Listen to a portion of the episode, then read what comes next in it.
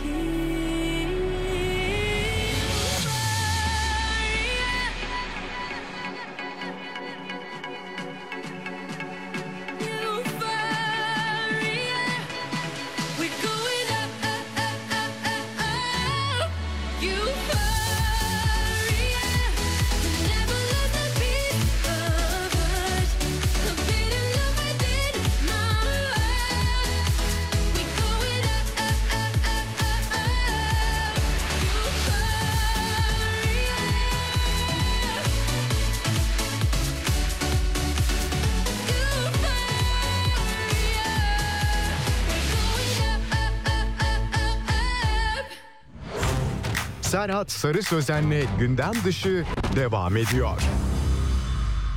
Yönetmenim son derece hareketli şarkılar seçer de e, biz de stüdyoda beklerken böyle hafif ufak dans ritimleri yapmaz mıyız? Programın ikinci kısmında stüdyo konuğum Başar Başarır. Hoş geldiniz. Hoş bulduk efendim. Nasılsınız efendim?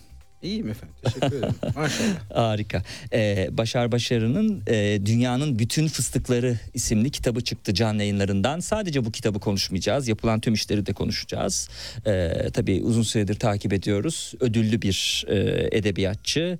E, şimdiye kadar yaptığı işlere şöyle bir baktığımızda e, İstanbul'da doğdu. İstanbul Erkek Lisesi'ni ve Boğaziçi Üniversitesi'ni bitirdi.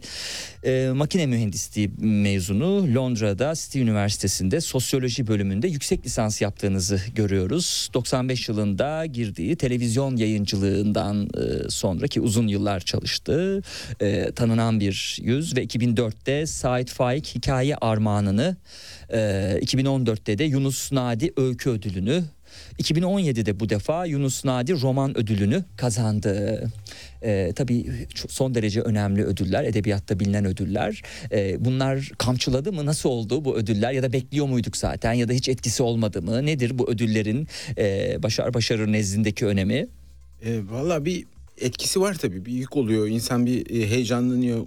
Sorumluluk altında kalıyor falan. Bayağı e, motive oluyorsunuz başlangıçta ama e, çok hızlı geçiyor. Allah'tan ki geçiyor yani. O, o duyguyla yaşanmaz çünkü. Ee, ben tabii hiçbir şey beklemiyordum. Ee, gençlikte oluyor böyle şeyler. Fakat e, çok geride kaldı öyle söyleyeyim yani. Ben ödül ödül falan aklımdan hiç böyle şeyler geçmiyor. Ben yaz- yazmaya konsantreyim şu an. Evet. Şimdi e, kitaplara bir baktığımızda e, ödüllerden sonra Kent kitabı ki 92'de e, çıkmıştı. Eskişehir'in Ayazı e, ondan 4 sene sonra çıktı ve Nedir Hayat yine ondan 4 sene sonra çıkan kitaplardı. Bunlar 2015 yılında e, havaalanında satılmayan kitaplar derlemesinde birleştirildi tek kitap olarak değil mi? Hacimli. Evet. Canlı yayınlarında var sanki Var, bu var, kitap. evet. Evet. Şu anda satışta evet. Hı hı. E, havaalanında satılmayan kitaplar e, bu üç kitapta yer alan öykülerden biri değildi diye hatırlıyorum. Değil. Düzeltin beni. O, o kitabın o kitabın toplama kitabının adıydı. Evet, havaalanında evet, satılmayan evet. kitaplar. bu şekilde başlıklandırmanızın sebebini soracaktım aslında. Buyurun. Şöyle bir şey oldu. Hissettim bunu soracağınızı. Ee, o sırada profesyonel olarak çalışıyordum televizyon sektöründe ve yabancılarla çok sık iş yapıyordum.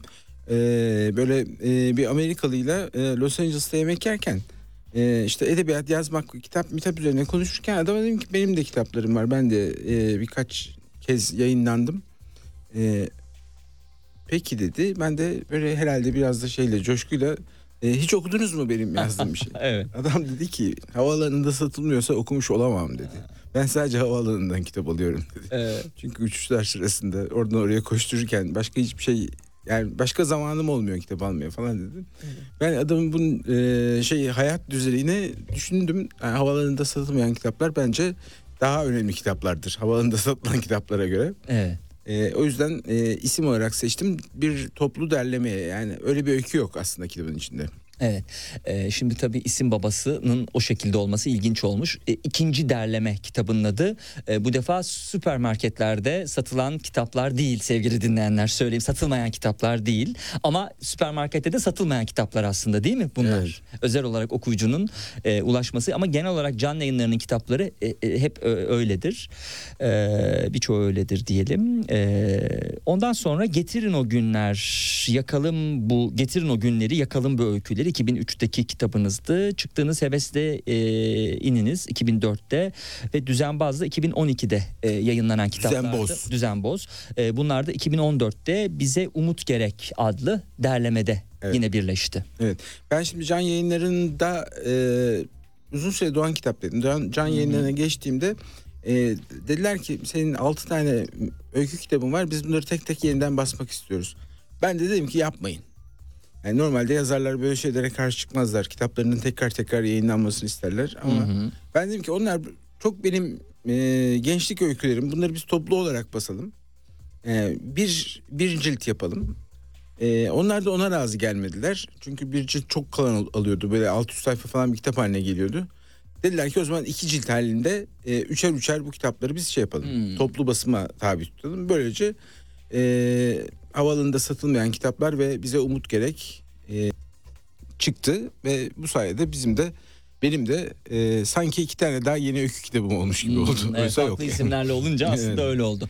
Ee, peki e, dediniz ya gençlik e, öyküleri diye bunlar tabii şüphesiz. Dolayısıyla hesaplaşma acaba bitmiş miydi o öykülerle? Acaba şurasını niye yazdım, burasını buradan çekeyim dediğiniz ve gerçekten de can yayınları etiketiyle yeniden çıktığında bunları düzelttiğiniz kısımlar oldu mu yoksa birebir aynen mi basın? Hiçbir şey düzeltmedim. Olduğu gibi bıraktım tabii ki.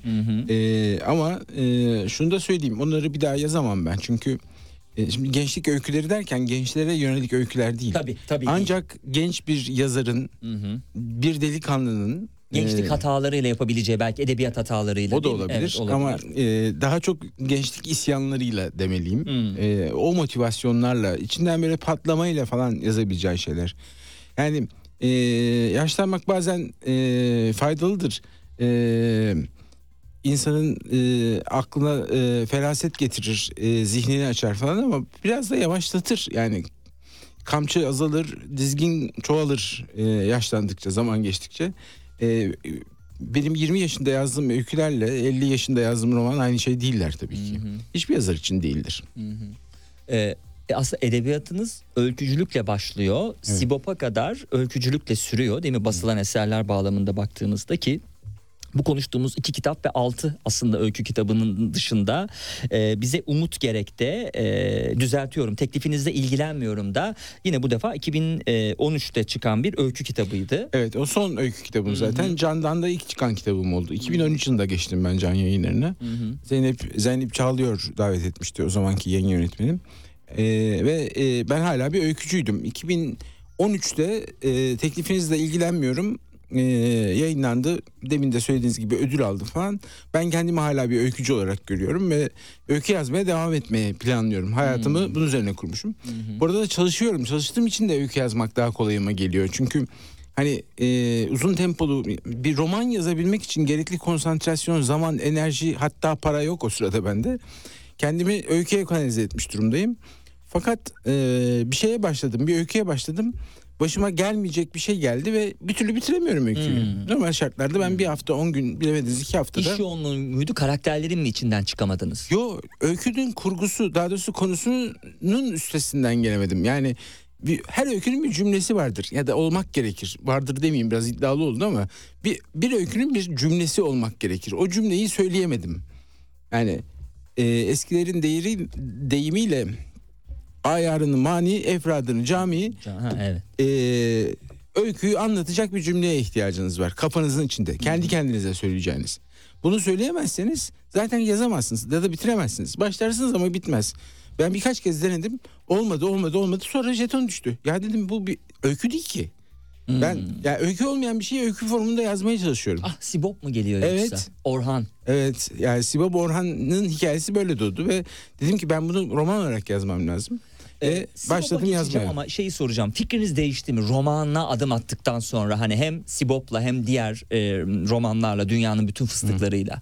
E, hani diyorsunuz öykü yazmak daha kolaydı. Aslında ben hep öykü yazmayı daha zor düşünürüm. Çünkü e, hep bütün karakterleri, kurguyu hepsini baştan yapacağız ama e, romana koyulunca aslında daha uzun sayfalar oluyor ama hani bildiğimiz karakterler üstüne belki kalem oynatıyorsunuz. Dolayısıyla öykü her zaman bana daha kolay, zor gelir ama roman daha kolay gelir. Siz roman da yazdıktan sonra hani eski öykücülüğünüze baktığınızda e, fikriniz değişti mi? Ee, şimdi bir ayrım yapmam lazım. Ee, roman yazmak daha zor derken ben aslında bunu bir teknik ifade olarak söyledim. Hmm. Yani çatısını, özünü kurmak açısından ikisinin bir farkı yok. İkisi de aynı zorlukta. İkisinde de kolay bir şey yok. Öykü de çok zor, roman yazmak da çok zor. O cümleyi bulmak daha zor hatta. Evet. Ee, yani Kortazar der ya öyküyü e, ikinci roundda nakatla kazanmak zorundadır. Roman işte 12. roundun sonuna kadar ayakta kalabilir. Ee, yani o- ikisi farklı şeyler ama ikisi de çok zor. Benim kolay dediğim şey şuydu. Ee, belirli bir zaman aralığında belirli bir emekle üretebileceğiniz bir şey değil roman. Yani çok kısa bir sürede kısıtlı bir şekilde yapamazsınız bunu. Evet, doğru. Özellikle başka bir işte çalışıyorsanız ve bu e, hem fiziki olarak hem zaman olarak hem e, ruhsal olarak sizi yoruyorsa geceli her hafta sonları tatiller dışında bir zaman bırakmıyorsa e, bir de işte e, evliyseniz çocuğunuz varsa ayağınız lap diye çukura girdiyse yani şimdi bütün bu denklemin içinden bir roman çıkarmak çok zor. Ben Sibop'u böyle yazdım ve e, yani imanım gevredi eski deyişle.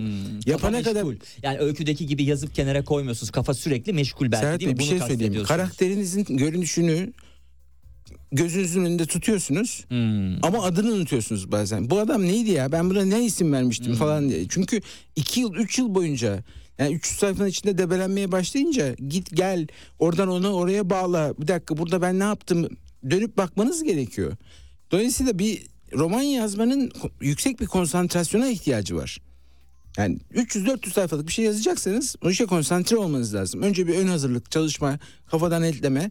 Sonra girdiğiniz zaman yazmaya düzenli ve tempolu bir şekilde her gün yazarak ilerlemeniz gerekir. Ve bu da öyle yani 3 gün 5 günde bitmez. Yani ben mesela bu son romanı Şubat ayında oturdum yazmaya.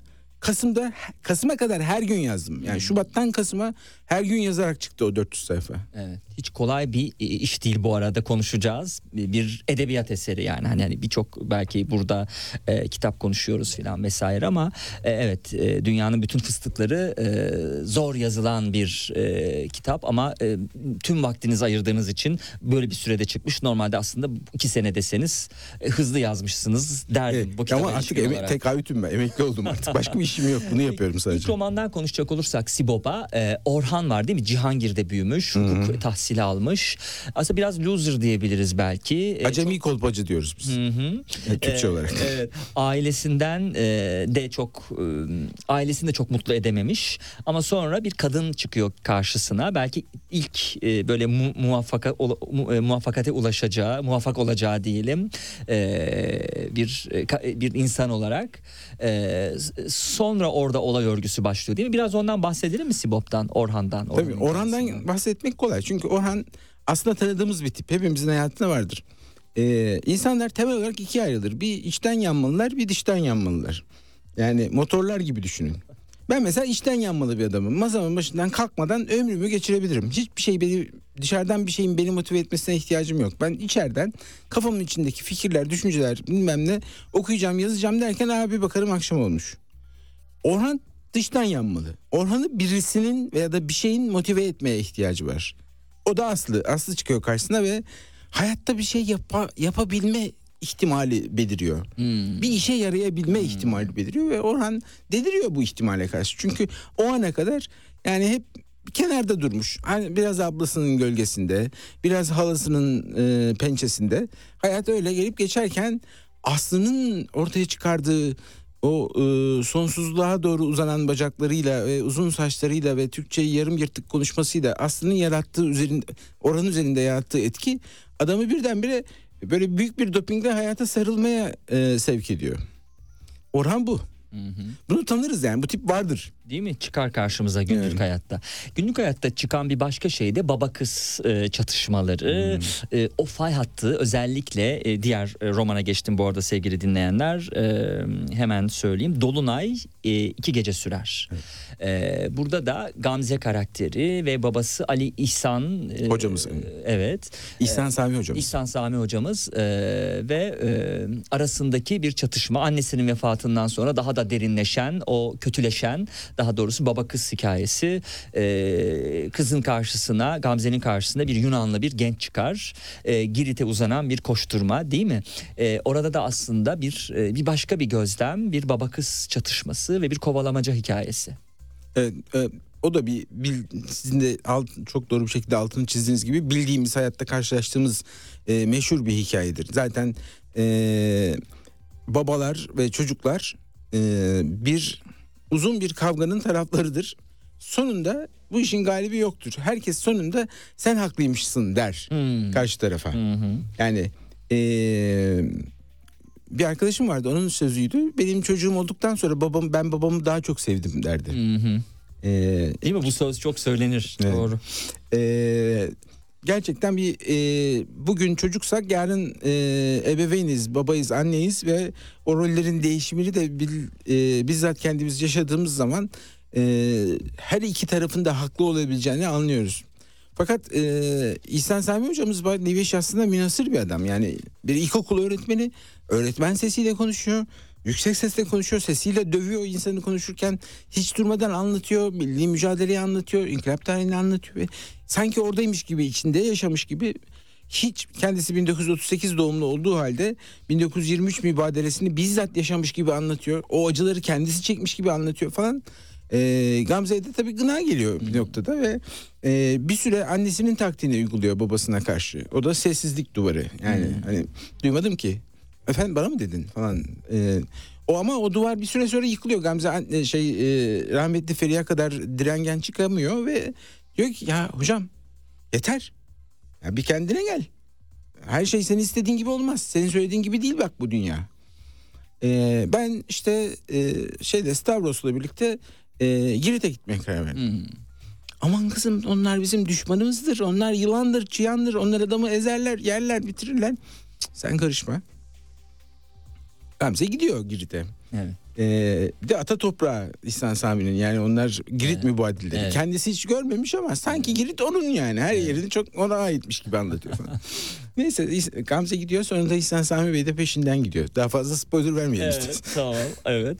Ee, Başar Başar'ın e, romanlarını konuşuyoruz. Ee, dünyanın bütün fıstıkları canlı yayınlarından çıktı. Ondan bir önceki kitabı konuştuk sevgili dinleyenler. Tıpkı o da son kitap gibi canlı yayınlarından çıkmıştı bir önceki kitap. Gelelim e, dünyanın bütün fıstıklarına yine canlı yayınlarının şahane kapağıyla e, elimizde. E, bu defa iki kardeş yani abi kardeş e, karakterler karşımızda. Seyfettin karakteri roman boyunca Seyfi olarak biz onu e, duyacağız. Halk arasında Seyfi çünkü. Evet ve Aksel karakteri e, arası Aksel arasında kardeş arasındaki e, biz e, çatışmayı duy- e, okuyacağız. E, Seyfettin yaylada kendini ararken küçük kardeş Aksel plazalarda cam yeşili şişelerde kaybolma mesaisinde yıllar sonra mecburen buluşup derme çatma bir kulübeye e, tıkılan bu iki zıt karakterin e, geçmiş aile günahlarını temize çekip birbirleriyle hesaplaşmaları kolay olmayacak. Hele de dağ yüzü gibi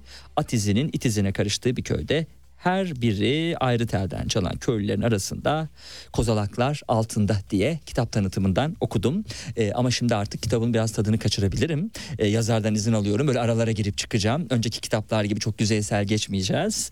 E, izniyle tabii ki yazarımızın da. Roman boyunca kah e, Seyfi'nin o küçücük kulübesinde çoğunlukla dolaşıyoruz. E, ama aralarda Aksel'in e, kariyer yolculuğuna tanık oluyoruz. Vildan sayesinde eve yeri geliyor. Ortak dost Vildan, Aksel'in eşi Vildan'ın iç dökümünü yazdığı mektuplarla da e, her iki karakteri de kuş bakışı olarak ve Vildan'ı da daha iyi tanımak suretiyle keşfetmiş oluyoruz. Değil mi? Hani doğru bir özettir umarım. Çok güzel. E, Ağzınıza sağlık. Teşekkür ederim. Kapak gerçekten hakikaten çok güzel bir kapak oldu. Ben çok severek e, bakıyorum kendisine. Evet. Benim için ayrıca bir şöyle bir güzelliği var. O kapaktaki fıstık çamı ağacının fotoğrafını ben çekmiştim. Aa bunu Evet. siz mi çektiniz? Evet evet o fotoğraftan stilize ederek çoğalttı e, Utku Lomlu e, kreatif ekibi ve çok güzel bir kapak çıkardı ortaya. Evet.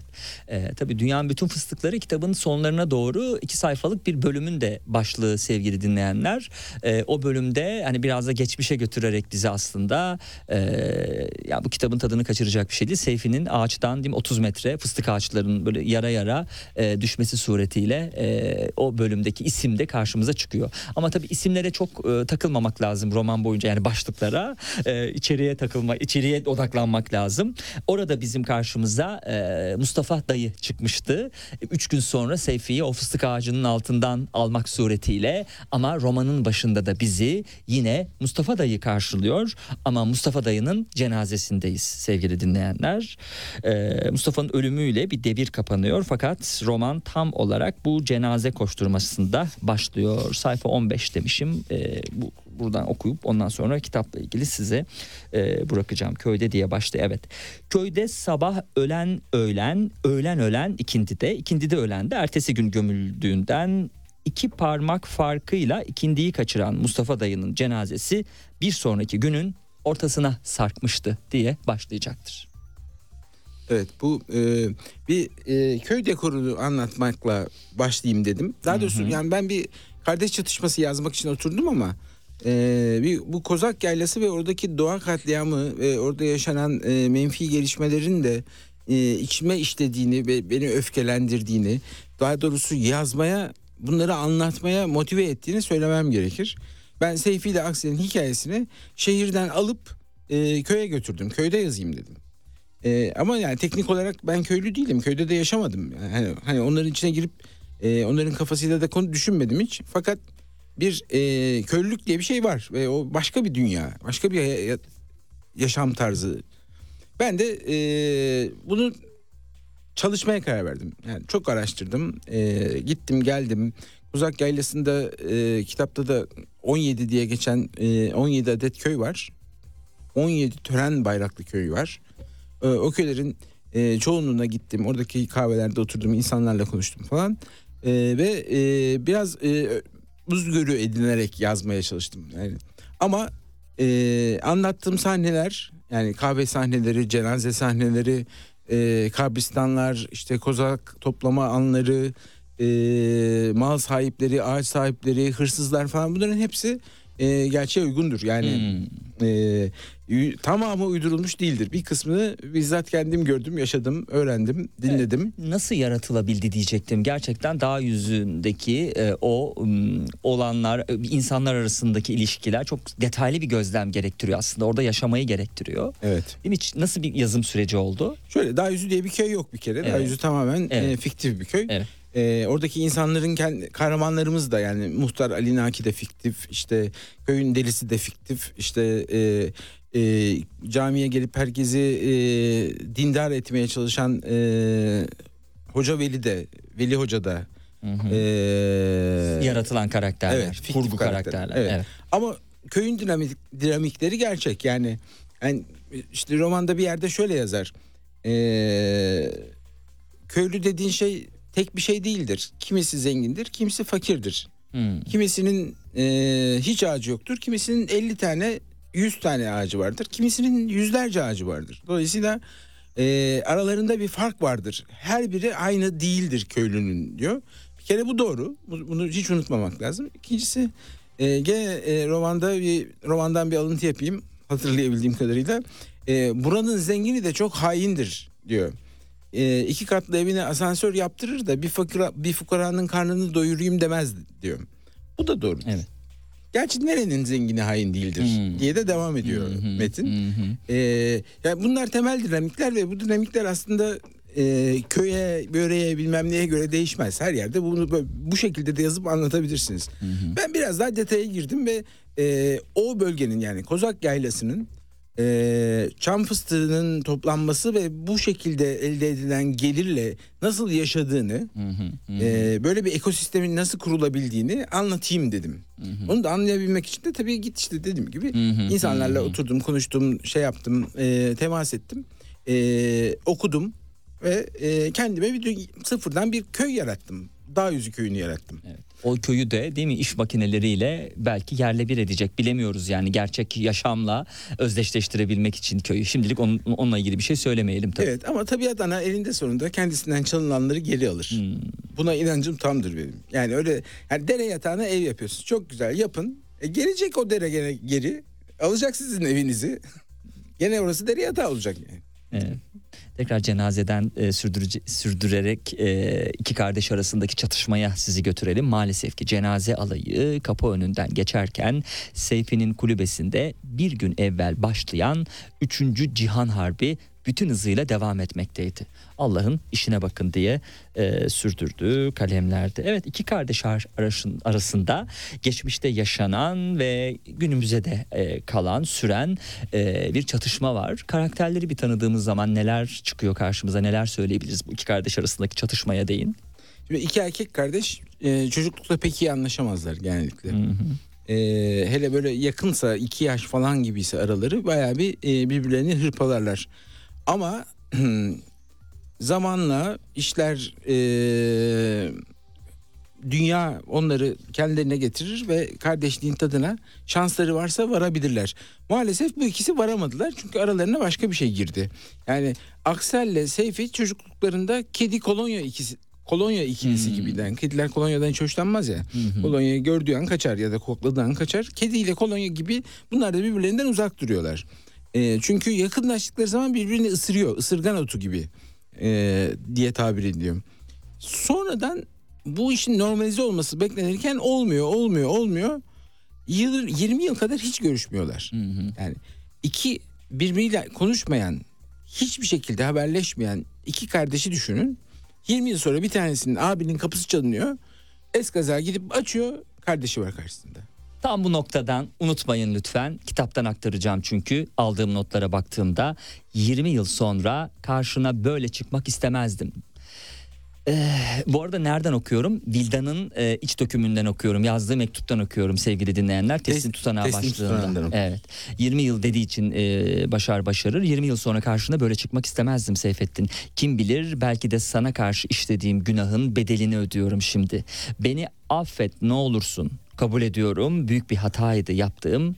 Olacak iş değildi diye e, sürdürdüğü metinlerde. Şimdi e, ilk ve ikinci dediğim için ikinciye de geçeceğim. Bilmem hatırlatmama gerek var mı? Çok gençtim, gençtik. Neyin ne olduğunu bilecek, idrak edecek olgunluğa erişmemiştik henüz. Gerçi Aksel hiç değişmedi.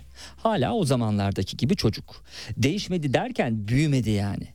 Fakat kabul etmeliyim ki o ilk günlerde bu deliliği, çocuksuluğu çok iyi gelmişti bana. Daha ilk dokunuşuyla büyülenmiştim. Elimi tutuşu tutmak değil de bir kavrayıştı sanki. Bütün bedenimi, bütün varlığımı, gözlerimi boyamıştı diye sürdürdü. Vilda'nın Seyfi'ye yönelen e, iç dökümünde. Evet.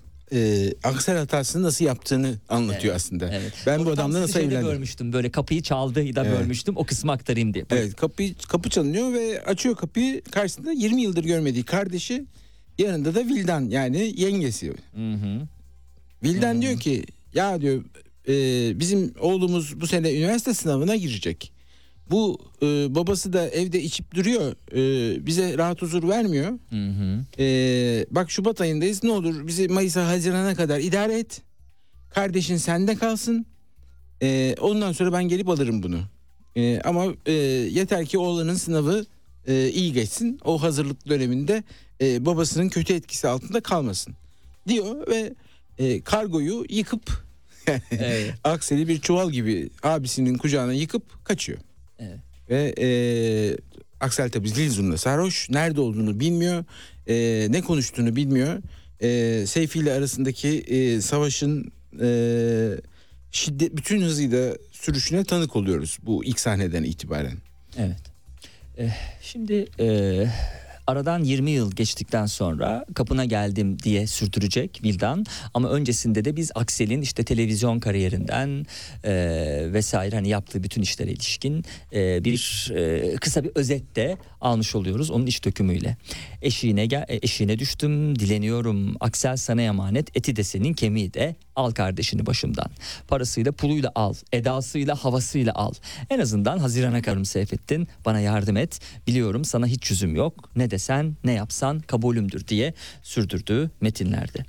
Şimdi e, Aksel ve Seyfi o küçücük kulübede çok daha aslında 20 yıl görüşmemiş gibi değil. Anlaşamama halleri 20 yıl öncesinde kaldıkları noktadan e, sürüyor ama aslında böyle midir? Yani böyle bir ufak bir en azından birkaç günlük bir e, şey gerekir mi? E, o kadar ilişkileri kötü ki hiç o birkaç günlük bir alışma e, süreci bile yaşamadan değil mi didişmeye başlanıyor ve e, problemler aslında e, bel altı vuruşlarla da sürüyor. Çünkü Vildan e, özelinde bakacak olursak e, düğüne niye gelmediğini sorgulayacak kadar o sinsi gülümsemesiyle yani vurucu kısma baktığımız zaman e, çok can alıcı bir noktaydı. E, Aksel'in aslında karakteriyle ilgili okuyucuya çok net bir çizim sunuyordu.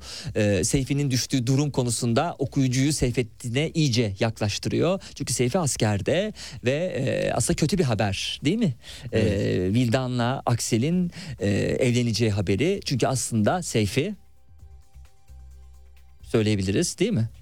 Buyurun. Artık Ee, cümleye başladınız artık. Evet, bir tane başlarda olduğu için çok tat kaçırıcı bir şey değil. Bir de ben hep şuna inanıyorum. Yani kitapta mesela diyelim ki hmm, Seyfi Aksel ölüyor. Ölüyor desek bile o çok tadını kaçıracak bir şey değil. Bunu nasıl öldürüyor acaba yazar usta kalemiyle? Önemli olan Evet şey bu küçük bana göre. sürprizlerin çok da şey, e, açığa vurulmamasında fayda var. Çünkü Peki tamam. yani Vilda'nın özel durumu diyelim geçelim o halde. Peki. Ee, ama e, Aksel'i gerçekten burada o sinsi gülümsemesiyle e, çok güzel resmetmişsiniz. E, fakat e, kader ağlarını örmek suretiyle e, Seyfettin kucağında bulacaktır Aksel'i değil mi? Bir de e, kanlar içerisinde e, kötü bir durumda bulacak. Bir kriz E, geçiriyor. evet bir kriz geçirecek. E, öteden beri diye başlayan 71. sayfada hemen aldığım nota bir bakayım. Evet, öteden beri köy yöründe hastalık dedim mi sonu mutlak ölümdür. Adamı alır götürür, kalanı da zar zor ağlatır. Meğer ki Meryem Ana imdadına yetişe. Yılanın otalağı anamızın elinde şifa olur evvelallah. Bir uçtan bir uca koca yaylanın tören bayraklı 17 köyün e, tasası derdi hep onun başında. Bu mukaddes toprakların en birinci sağaltıcısıdır kendisi parpıcı derler iyileştiren manasında. Evet e, köye biraz daha e, burada giriyoruz artık köy Evet. hayatına birlikte hastalanınca değil mi ne olacak İs- büyük şehrin koşullarında bir dünya özel hastane var E, oralara gidip şifa buluyoruz ama köyde böyle bir hastalıkla karşılaşması Aksel'in tam da e, düşmanının kucağında tırnak içinde düşmanının kucağında olduğu zaman acaba nasıl olacak? Abisi e, bir, bir hastalık da değil bir kriz geliyor ve e, çenesi kilitleniyor, yüzü mosmor oluyor, bilinci şuuru kapanıyor falan. E, ve Seyfi o kavganın ortasında kardeşinin bu halde e, yere düşüp neredeyse e, kulübenin ortasındaki sobayı devirecek kadar e, kendinden e, geçtiğini görünce e, tabii kavgayı, düşmanlığı, hıncı bilmem her şeyi unutuyor. Kardeşine sarılıyor ve onu e, dişlerini açmaya çalışıyor, nefes al, aldırmaya çalışıyor. E, bir o e, kriz anını nasıl e, atlatabileceğini düşünüyor falan ama e, yapabileceği bir şey yok çünkü e, çok e, tıbbi olarak zor, e, kolay çözülemeyecek bir va- vakayla karşı karşıya. Aklına ilk gelen şey köyün e, parpıcısı yani iyileştiricisi Meryem Ana'yı çağırmak. Meryem Ana e, geleneksel tıbbın üstadı sadece tıbbın değil psikolojinin e, insan e, ruhunun da üstadı. Fakat Meryem Ana geliyor Aksel'e bakıyor ki adam e, belirgin bir şekilde krizde ve çok yüksek nabızla e, yüzü morarmış bir şekilde yerde yatıyor ve diyor ki Meryem Ana benlik bir şey yok burada sen bunu al ve tabiplere git. Hmm. Yani sen bunu şehre götür. Ve birlikte Ayvalık'a gitmek zorunda kalıyorlar. Bu çok o, dramatik bir sahne. Yani iki kardeş e, birbirlerinin gırtlağını kesecek kadar nefretle tartışırken bir tanesi birdenbire düşüp kriz geçirmeye başlıyor. Ötekinin kucağına. Evet. Ve Seyfi arka koltukta kardeşine sarılmış onunla sarsılıyor. Aksel'in yerinden çıkmaya hevesli kalbini avuçlamış. Her vuruşunu kendi içinde hissediyor. Hissettikçe daha telaşlı, daha bitkin, okşayaraktan, yalvararaktan makineli tüfeği susturmaya çalışıyordu. Keşke yıllar önce kendi kalbinin sesini söndürebildiği gibi Aksel'in hararet yapmış yüreğini de eline alıp üfleye üfleye soğutabilse. Meryem Ana'dan çıktıktan sonra değil mi tam o Evet. noktadan alayım dedim Ee, Evet. ve kitaptan e, o Ayvalık'a gidiyorlar. Evet. E, bu arada dersime de iyi çalışmışım. Çok iyiyim. Siz Maşallah. Tebrikler gerçekten. Hayranlıkla izliyorum sizi. Estağfurullah. Şimdi e, kitapta ilerliyoruz. Hangi kitaptayız? Başar Başarır'ın Dünyanın Bütün Fıstıkları isimli e, kitabında e, yıl sevgili dinleyenler ve e, Vilda'nın ikinci iç dökümüne geçeceğim. E, burada da yine kitabın böyle tadını tuzunu kaçırmadan bir tek Aksel'i daha iyi tanımamız adına birkaç şey. Senin akılsız kardeşin benim cambaz kocam o kadar günübirlik maceralardan sonra geçen yıl gitti bir kıza tutuldu. Tutuldu dediysem sırılsıklam aşık oldu. Her halinden belliydi zaten. Islık çalarak tıraş olmalar, eve seyrek uğramalar, geldiğinde hiç maraza çıkarmadan dönüp kıçını uyumalar falan. Adamın rüzgarı dindi, arızası bitti. Anlıyor musun? Yoksa Aksel asla sakin durmaz. Mutluyu mutsuz, mutsuzu çok daha mutsuz etmeden gözünü yummaz, ağzını kapatmaz. Ben malımı tanımaz mıyım diye sürdürdü aslında. Vildan'a da mutluluk getirmediğini anladığımız e, evliliğine ilişkin Evet. e, detaylarda ve Aksel'in genel karakterine ilişkinde böyle Evet. bir Kocasını e, o kadar iyi tanıyor ki bu adam eğer kavga çıkarmıyorsa mutlaka birine gidip aşık olmuştur. Enteresan böyle insanlar da var değil mi? Mutluluğu emen yani başkalarının enerjisini emen ve mutsuzlukla beslenen. Aksel de bunlardan biriymiş her nasılsa. Bir de arıza sever, ar- arıza perver diyelim. Yani, e, bir ilişki biçimi olarak arızayı tercih eden, çatışmayı tercih eden insanlar. Nasıl baş edilebilir böyle insanlarla? Edilebilir Uzak mi? durarak. Hmm. Peki e, aldığım notlardan sayfa 161, 167 bu bir müddet evet bu bir, bir müddet böyle devam etti ben de ilişmedim kocam başkasına aşık olmuş ne gam yeter ki bana bulaşmasın pislik çıkarmasın aklım fikrim batıda hem aşkın ne zaman bittiği değil bir sonrakinin ne zaman başlayacağıdır önemli olan. Biz o vapuru kaçırmışız. Aksel yakalamış fena mı bu arada e, Vildan'ın ne kadar güçlü bir karakter olduğunu gösteriyor. Yani aşmış bir şeyleri. Çok Evet. umurunda da değil. Böyle kavgacı, çatışmacı da. Olabilir bu arada. Hani kavgacı, çatışmacı kadınlar güçsüzdürler falan demiyorum ama yani hani böyle bir aşmış ve işte umurunda olmayan, kendine bakan bir e, karakter olduğunu anlıyoruz. Evet ama unutmayalım ki bu e, Seyfi'ye yazdığı mektupta böyle anlatıyor. Yani Hmm. tam olarak ne düşündüğünü ya da ne yaptığını bilemeyiz. Önemli bir nokta. Benim Bir de- gözden kaçırdığım önemli bir nokta. Ee, bir de e, aklınıza şunu da getirin. Ee, bat, aklım fikrim batıda diyor. Batı dediği oğulları Hı hı, yani hı, Aksel'le. Vildan'ın oğlu ve Batı'nın bir üniversite sınavı, Sınavı var, evet. e, meselesi var.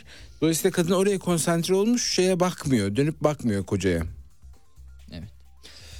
Tabii Ali Naki'ye bakalım. Muhtar o da karşımıza çıkan eğlenceli bir karakter. Ama sizin öykülerinizde de vardı bu eğlenceli, e, böyle iğneleyici, hadi böyle mizah diyelim. Hani de- diyelim değil yani mizah e, e, kokan satırlar. Vay anasını dedi Ali Naki. Köy değil lağım çukuru.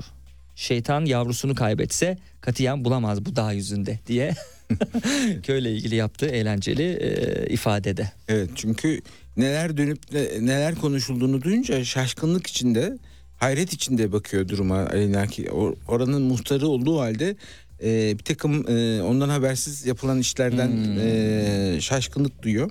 E, Ali Naki çok babacan ve iyiliksever bir karakter. Yani bir e, genellikle muhtarlar e, şeyde falan e, Anadolu romanlarında, köy romanlarında Böyle çıkar karşımıza mı diyeceğiz? biraz daha şey çıkar. Ee, imamla muhtar e, dönüşümlü olarak şeydir. e, kötü karakterlerdir. Hmm, E, ve bunların karşısında iyi karakter olarak hep öğretmen çıkar. E, klasik kurguda. E, benim romanımda muhtarımız da köyün imamı da muhteşem fevkalade munis ve e, sevilesi tipler. Öyle olmasını tercih ettim ben. Biraz dinlendirelim konuğumuzu sevgili dinleyenler. Altın kitaplardan bana ulaşan bir kimya meselesinden söz etmek istiyorum. Kimyager Elizabeth'i anlatmak için pek çok sıfat kullanılabilir ama ortalama bunlardan biri değil. Aslında o hiçbir kadının ortalama olmadığını söyleme cesareti gösterenlerden biri. Üstelik bunu 1960'larda bir araştırma enstitüsünde tamamı erkeklerden oluşan ve eşitlik konusunda pek de bilimsel davranmayan bir ekiple çalışırken söylüyor. Ona itiraz etmeyen tek istisna ise yalnız zeki kindarlığıyla ve Nobel adaylığıyla ünlü Calvin Evans. Calvin Elizabeth'in her şeyini ama en çok da zekasına aşık olmak üzere. Yani gerçek kimya sonuçlarını vermeye başlıyor. Ama bilimde olduğu gibi hayatta da bazen asla tahmin edemeyeceğimiz şeyler olur. Böylece Elizabeth birkaç yıl sonra kendisini bekar bir anne ve televizyonda yayınlanan bir yemek programının isteksiz sunucusu olarak buluyor. Elizabeth'in seyircilerine bir çorba kaşığı asetik asitle bir tutam sodyum klorürü karıştırmalarını önerdiği bu program büyük ses getiriyor. Ancak elbette Elizabeth herkesi mutlu edemiyor. Çünkü o kadınlara sadece yemek yapmayı değil statükoyu değiştirmek için ne yapmaları gerektiğini de öğretiyor. Gülmekten kırıp geçiren mizahı, gözlem gücü ve göz kamaştırıcı karakteriyle bir kimya meselesi en az baş kahramanı Elizabeth kadar kendisine has ve capcanlı bir kitapmış. Altın kitaplardan yeni elime ulaşan ve The Guardian'ın ve The New York Times'ın e, Washington Post'unda övgüyle bahsettiği bir e, kitap. E, bu kitabı e, Başar Başar'a hediye etmek istiyorum. E, iyi okumalar e, size. Çok teşekkür E, ederim. Çok rica olun. ederim. E, siz neler okursunuz? Ee, ben e, her türlü e, edebiyat okuyorum. Yani öykü, roman, şiir. E, tabii tarih de okuyorum, araştırma. E, yazabilmek için öğrenmek lazım çünkü bilmek lazım. E, yakın e, zamanda e, örneğin e, beş romancının e, bir araya gelip e, 1960'larda yaptıkları bir röportaj kitabını okudum. Hmm. Ee, ve muhteşem yani çok çok e, hoşuma giderek Beş romancı tartışıyor diye bir kitap. Ee, Kimler bu arada onlar? E, Aklınızdaysa çünkü. Tabii tabii Orhan Kemal Hı hı. e, bir, Kemal Tahir. E, köy romancılarımız var işin içinde. E, hmm, şeyin e, yazarı Yılanların Öcü'nün yazarı Hı hı. e, ah, neydi adamcağızın ismi? Fakir Baykurt evet. bravo. Teşekkür ederim. Simgeden geldi yönetmenimizden. Evet. Müthiş. Dilimizin ucundaki. Evet. Ee, Evet yazar. bu e, bir tane daha genç romancı var yanlarında ve e, roman köy romanı meselesini tartışıyorlar. Hı hı. Ve bunu da e, bir dergi için yapıyorlar. E, derginin sahibi de Cemil Barlas. Bu e, Mehmet Barlas e, yeni kaybettiğimiz gazeteci Mehmet Barlas'ın babası. E, aynı zamanda e, siyasetçi bir e, insan. E, arada o da karışıyor konuşmalara. O da fikrini beyan ediyor falan. E, fırsat bulan bulursanız mutlaka göz atmanızı öneririm. Bazı şeyler hiç değişmiyor. Bazı şeyler çok değişiyor. Hmm. Ama romancılar bazen aynı şeyleri tartışmaya devam ediyorlar. Bu benim e, kendi romanım için de geçerli. Bazen ben de dönüp bakıyorum. Ya e, yıllardır yazılan köy romanlarına bir tane daha mı ekledim acaba diye de e, Hmm. düşünmüyor değilim. Fakat Hmm. e, yani güncelin etkisinden kaynaklanıyor yer yer bunlar. E, misal işte burada e, siyasete gönderme var. İşte bu memleketin bölünmüşlüğüne gönderme var. E, bir takım e, bağnazlık, e, din soslu bir gericilik üzerine bir e, tartışmaya gönderme var. E, mülteciler e, sahillere vuran cesetlere göndermeler var falan. Bunlar hep göl- güncelin gölgesinde. Yani e, ben bunları yazdıysam burnumun gözümün önünden bunlar geçtiği için yazdım. Tam olarak o zaman kitapta da final niyetine hani o kısımlardan bir paragraf aktaralım. Çok da etliye sütlüye karışmadan. Tam da Meryem Ana'nın dediği gibi gelişti olaylar. Zaman birden hızlandı. Her şeyin yavaş gittiği, hayatın ağır çekim yaşandığı yaylada o yaz nasıl geldi, nasıl geçti anlamadılar. Ağustos böcekleri bile ötecek vakit bulamadı. Meşhur 87 yazı kadar sıcak geçen, ülkede en az 1700 insanın tatlı canını alan cehennem provası bir ateşe düştüler. Sıcak ortalığı kavururken iş makineleri dağ yüzüne girdi. Bu kez hakikaten işgal ordusu gibi geldiler. Çok kişiydiler.